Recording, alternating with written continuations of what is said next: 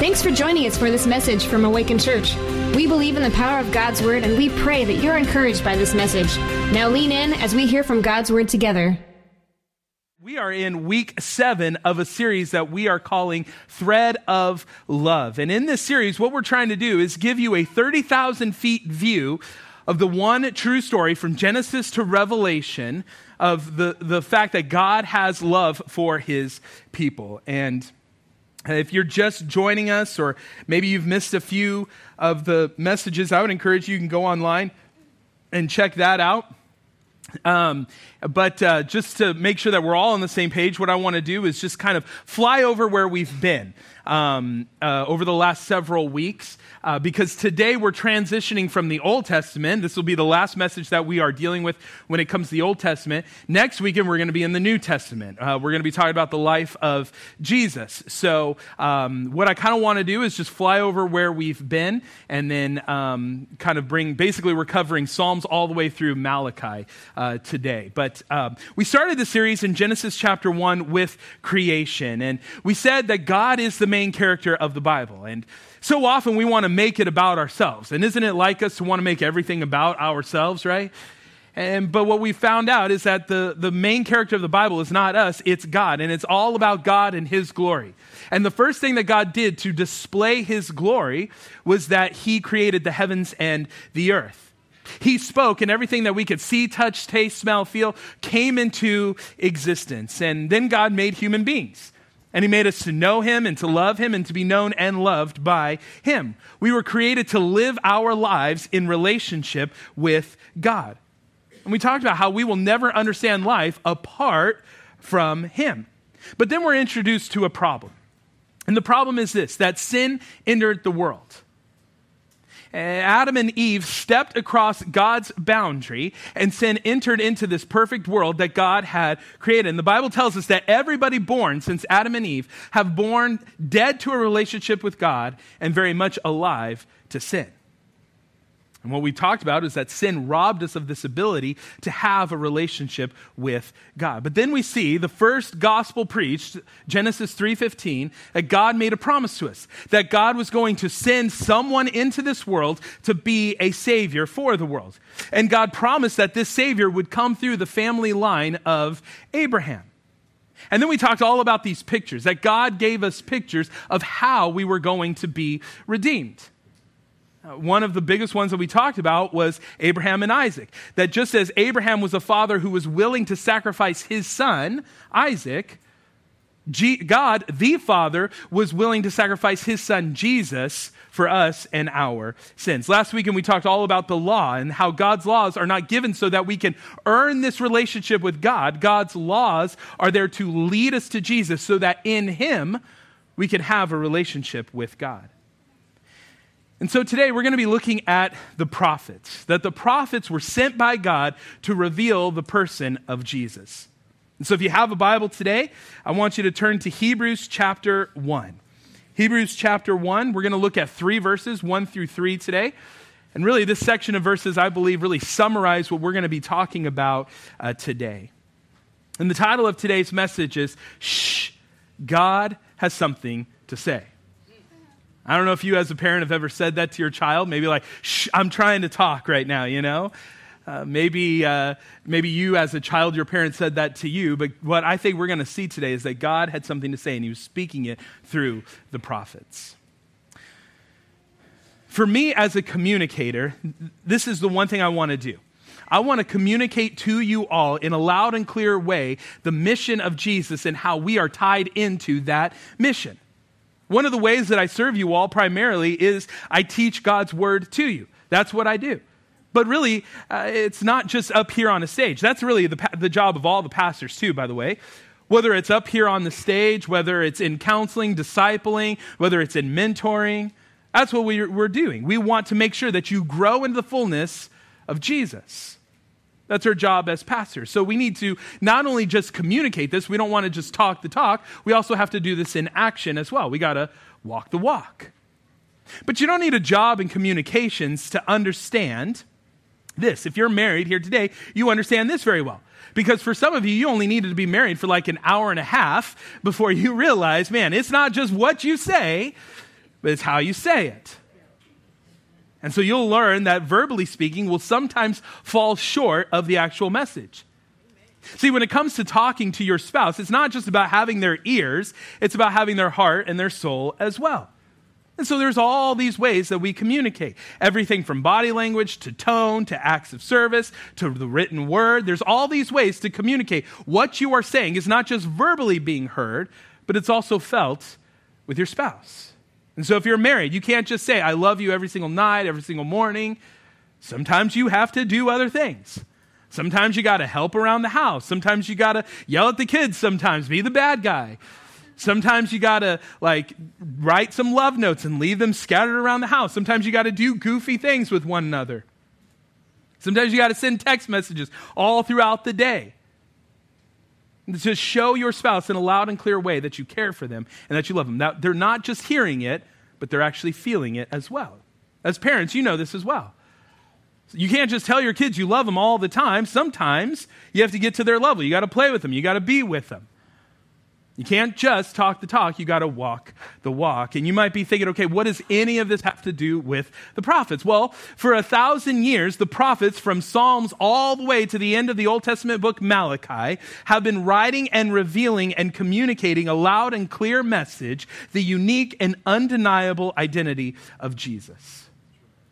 God, through the prophets, was speaking about who Jesus was. And I wanted us to turn to Hebrews again because I feel like this really kind of summarizes what we're going to be talking about today. But I just want to give you a little background on Hebrews. Hebrews is uh, primarily written to Jewish people, Jewish Christians, and um, they don't know who the author is. Uh, there's a lot of speculation on who it is. Um, there's also, uh, they're not sure if it's a letter or if it's a long form sermon or anything like that. But I love these first three verses because it really captures what we're going to be talking about when it comes to God speaking through the prophets. Look at what it says in verse 1. It says, Long ago, at many times and in many ways, God spoke to our fathers by the prophets. But in these last days, which, by the way, that doesn't mean it's the end of the world. When he's talking about the last days, it's not the end of the world. He's talking about the fact that he's spoken through his son Jesus. So now we're in the days of Jesus here. But in these last days, he has spoken to us by his son, whom he appointed the heir of all things, through whom also he created the world. He is the radiance of the glory of God and the exact imprint of his nature. And he upholds the universe by the word of his power. After making purification for sins, he sat down at the right hand of the majesty on high. Hebrews begins with the words long ago. So, just like the book of Genesis, just like the Gospel of John that we'll be in next weekend, Hebrews takes us back to where it all began. And what we see when we go back to the beginning is that God has been communicating and God has been announcing what he's going to do. Really, what we see is that God has been calling his shot. He's been saying exactly what he's wanting to do. He even compares it to other false gods. In Isaiah 41, it says, Present your case, set forth your arguments, bring in your idols to tell what is going to happen. Tell us what the former things were, so that we may consider them and know their final outcome. Or declare to us the things to come and tell us what the future holds so that we may know that you are gods. Here's what God is essentially saying here. He's like, listen, I'm a God who can do what no one else can do. I can tell the future, and I can do it with incredible detail and accuracy. Now, there are a lot of other religions out there and a lot of other people who make vague or general or mystical kind of predictions. And we can look at all of that and we can go, eh, okay, whatever. But when it comes to detailed prophecy, they all are absent. I don't care if you're reading the Quran, the writings of Buddha, Confucius, the Hindu Vedas, all of them lack what we are talking about when it comes to detailed prophecy.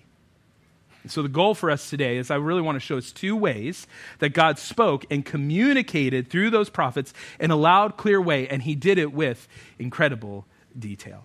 The first one is this God communicated His plan over time.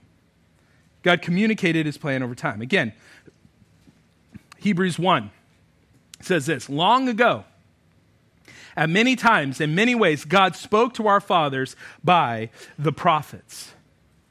Now, when the writer of Hebrews says God spoke to our fathers, what does he mean? Well, he's talking about the patriarchs. He's talking about the fathers of the Old Testament, uh, the, the people in the Old Testament, the fathers of Israel. But then when it says that God spoke to them by prophets at many times in many ways, we know this to be true, right? We've been talking about this. God spoke to Abraham and he said, Hey, I'm going to right the wrong of sin through your family line, Abraham. The Savior of the world is going to come through your family line. Uh, God came down on Mount Sinai with the lightning and the thunder and the smoke and the earthquake and the trumpets and all that craziness there. God came and he spoke his law to his people. We know that his spirit spoke through David, who wrote the Psalms, spoke to prophets like Jeremiah and Jonah and Isaiah. So God spoke through his people in the Old Testament at many times and many ways. Sometimes God communicated in dreams. Sometimes he communicated in a direct voice. Sometimes it was with signs. But God never gave one of the prophets the whole picture. And so, piece by piece, he was giving us insight, communicating to us who this Messiah was going to be. I'll illustrate it for you this way. On your seat, you should have found a puzzle piece. Grab your puzzle piece, hold it up in the air. Let me see that you got it. Okay, keep it up there. Now go find the person your puzzle piece matches. Some of you introverts are like, no way, I'm not doing that at all, right? Like, this church is not for me. That's what you're thinking right now. But here's what I want you to do Tell me what picture it is by just looking at the puzzle piece. What's the picture? You don't know, do you? You don't have enough information here. Here's the point. Throughout the Old Testament, God gave one piece of the puzzle to the prophets. And the prophets were laying these all down, piece by piece, of a picture of who the Messiah was going to be. They never, with one piece, had clarity about who this Messiah was going to be. They just had a promise and a picture that God was going to send the Messiah, that he was going to offer him as a sacrifice to die for our sins. But they didn't fully understand who this was because all they had was one, two, maybe three pieces of the puzzle at a time. Now, I want to show you the picture of what your puzzle piece will make. When we put it all together, that's the picture. It's one of my favorite stories in the Bible.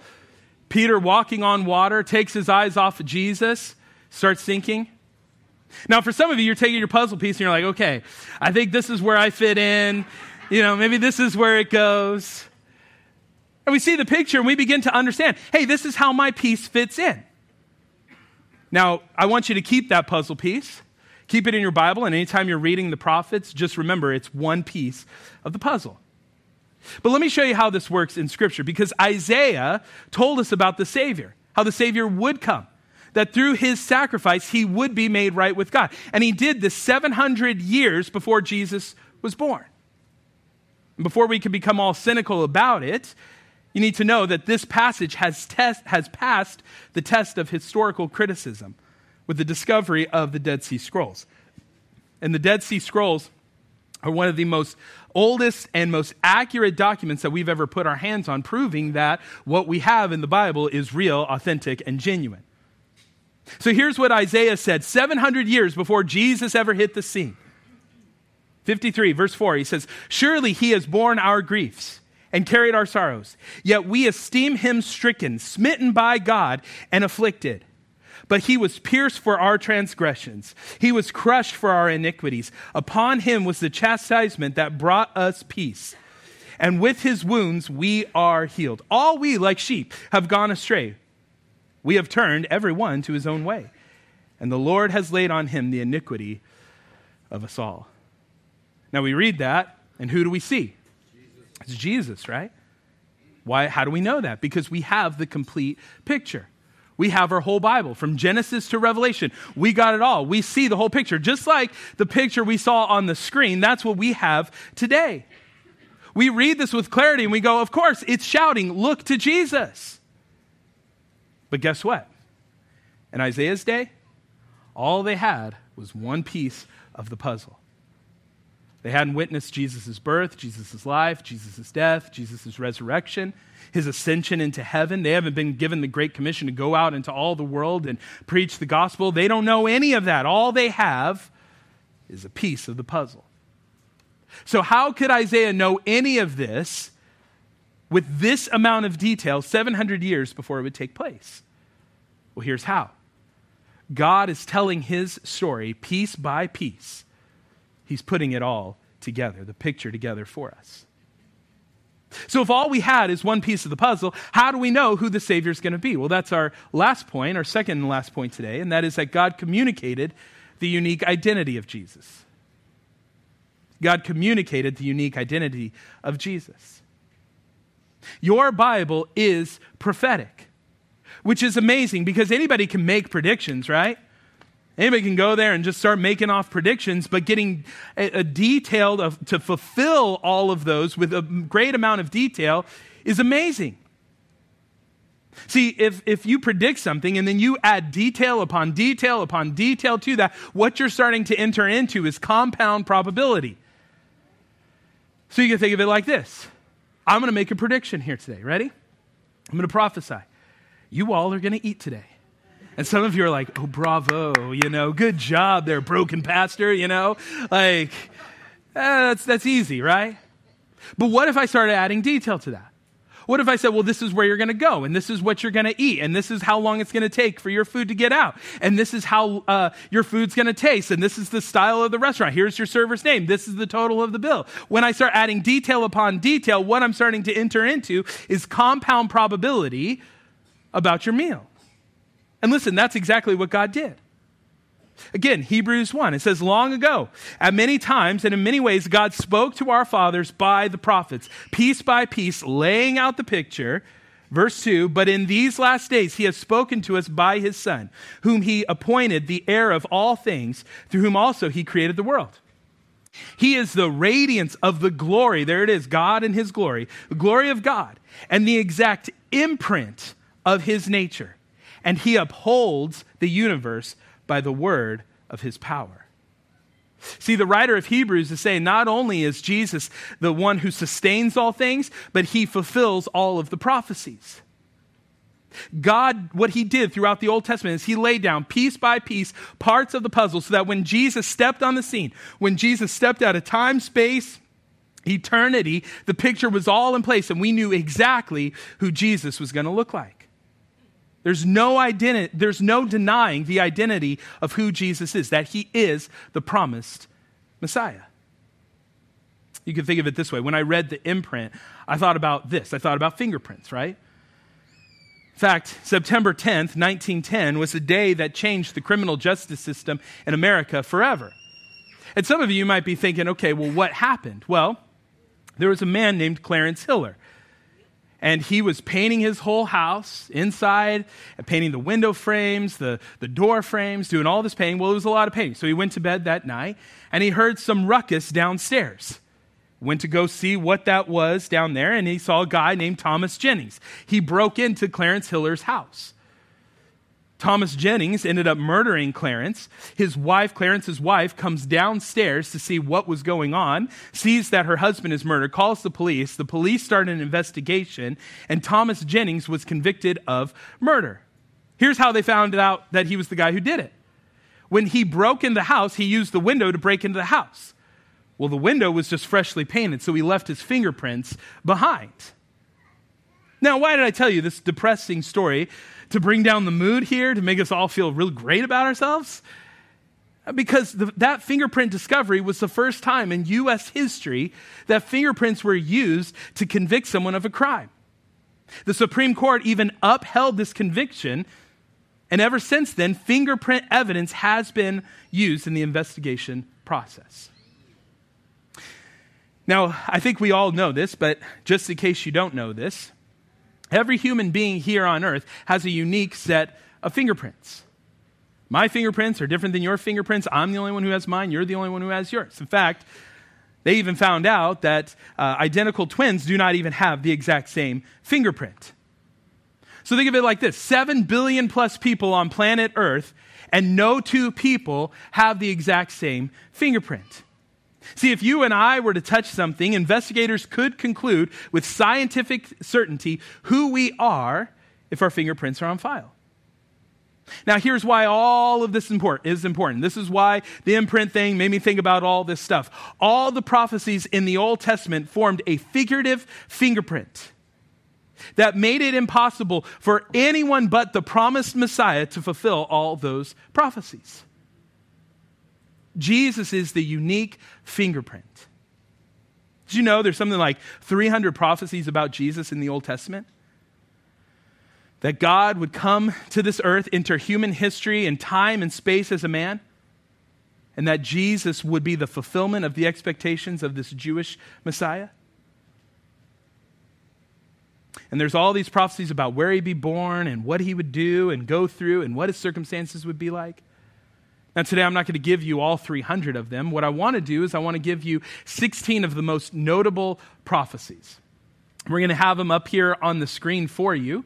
What I like about this, you can see what the prophecy is, a description, a brief description, and then the fulfillment of that prophecy. But I want to read them to you real quick. You can write them down, take a picture of that if you want to. But we read that Jesus was born of a virgin, Isaiah 7:14 that he be born in Bethlehem, Micah 5 2.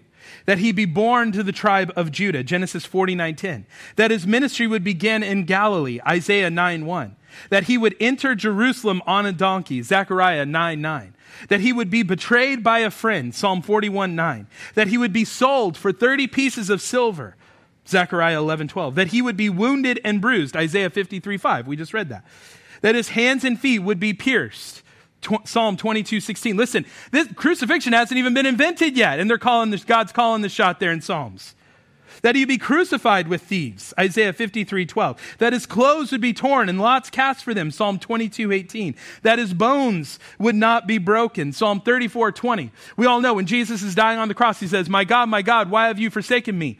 Well, back in Psalm 22, 1, David said the same thing. That, uh, then you can read in Isaiah 53, 9, that he would be buried in a rich man's tomb that he would rise from the dead. Psalm 16:10 that he would ascend into heaven. Psalm 68:18 now those are just 16 of the most notable prophecies that Jesus would fulfill. Now what is the likelihood of any one man fulfilling those prophecies? Because some of those predictions are just impossible to manage. You can't decide where you're going to be born. Can't decide who your parents are going to be can't decide what tribe you're going to be born into. You can't do any of that. Yet Jesus fulfilled them all. There's a lot of people, mathematicians, professors, who studied the odds of one man fulfilling all of those things. And there's the most notable guy is a guy named Peter Stoner, and he wrote a book called Science Speaks. And it's all about the odds of one man fulfilling these prophecies. And he looked at 48 of the 300 prophecies that Jesus fulfilled. And he asked the question what would be the odds of one man fulfilling just eight of those predictions? The probability of that is 1 in 10 to the 17th power. Now, just so we're on the same page, 1 in 10 chance means that if I had a hat, I put 10 tickets in, but one of those tic- tickets I wrote winner, winner, chicken dinner, okay? And so you win food. And so I put them all in the hat, I mix them all up. The chances of you pulling out the chicken dinner is 1 in 10.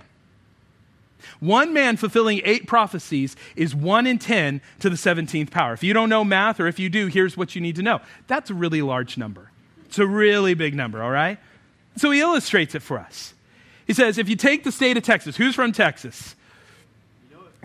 I know it. Not as loud as the Lazarus. Man, Texas. Ah, there you go. Okay. I was going to say, most people from Texas are loud and proud. All right way to way to way to represent your uh, state well, Josh. Uh, but uh, but I've driven through Texas. It takes you about two days to drive through. I sped through, so about one and a half days. But if you take the state of Texas and you fill it with silver dollars up to your knees, but you pre-select one of those and you mark that silver dollar, and then you blindfold a man and you send him out into Texas and you say, "Go anywhere you want." And when you're ready to grab one of those silver dollars, it has to be that pre selected one.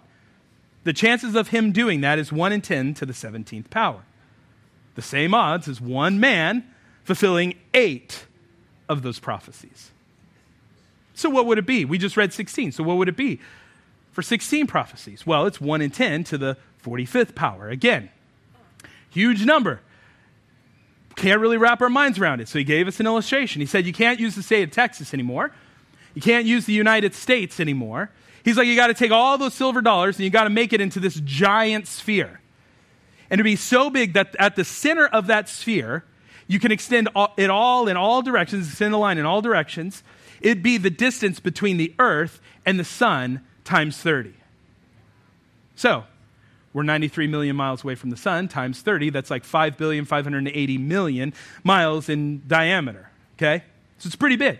If you need more of an explanation, you can think of it like this If a train was going to leave Earth and go to the sun, and it traveled 60 miles an hour, nonstop, day and night, and it started the day the Declaration of Independence was signed, it would just now be reaching the sun.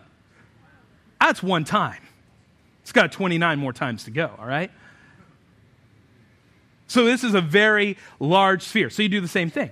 You pre select, you do all the coins, pre select one of the coins, send the blindfolded man back into the coins and say, when you select one, it has to be that pre selected one. The odds of that man doing that are the odds of one man fulfilling all 16 prophecies.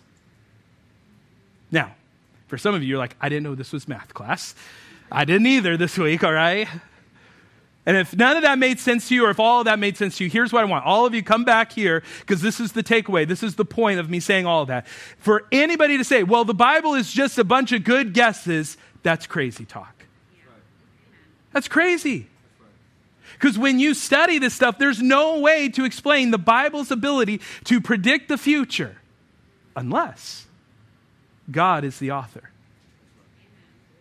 because the prediction is so precise, it's undeniable. Listen, Bible prophecy isn't just good guesses, it's proof of divine authorship. No wonder why Jesus said to his critics in John 5:39, he said, "You search the scriptures because you think they give you eternal life. But the scriptures point to me." Throughout the Old Testament, God gave one piece of the puzzle to the prophets.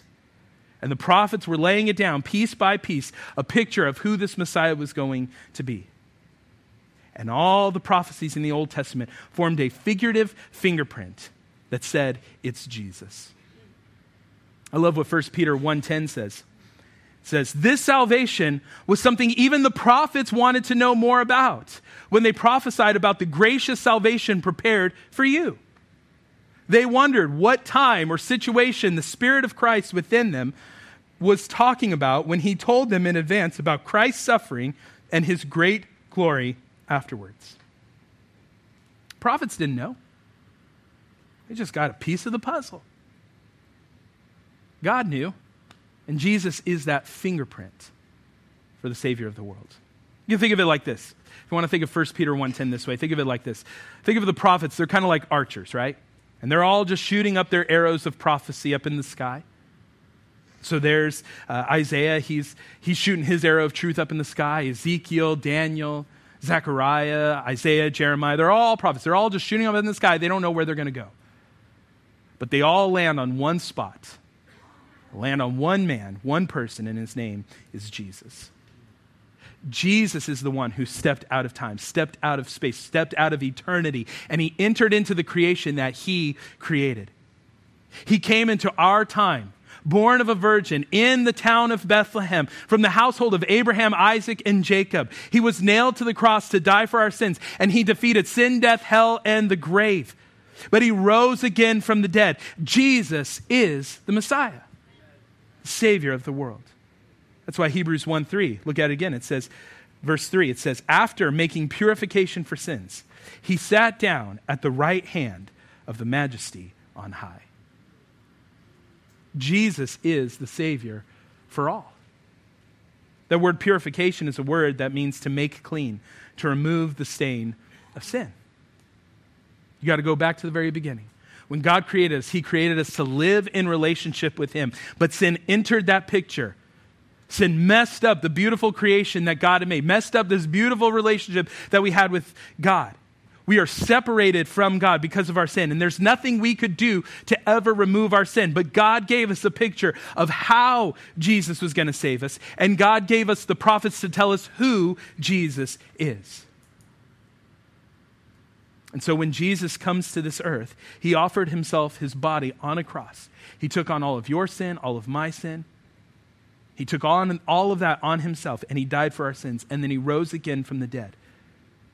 And when we put our faith and trust in Jesus, we are reconciled back to God.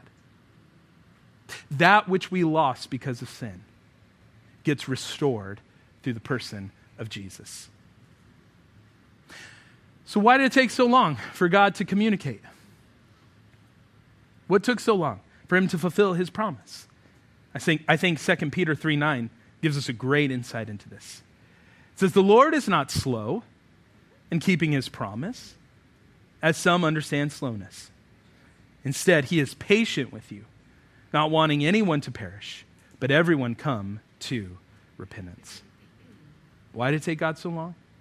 Over a span of thousands of years, he gave us picture after picture, piece after piece of the puzzle, so that when we see Jesus,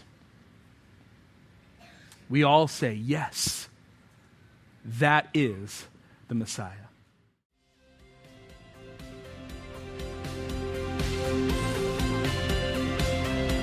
Thanks for joining us for this message from Awaken Church. We'd love to hear how this message or the ministry of Awaken has impacted your life. Let us know at awaken.church forward slash my story.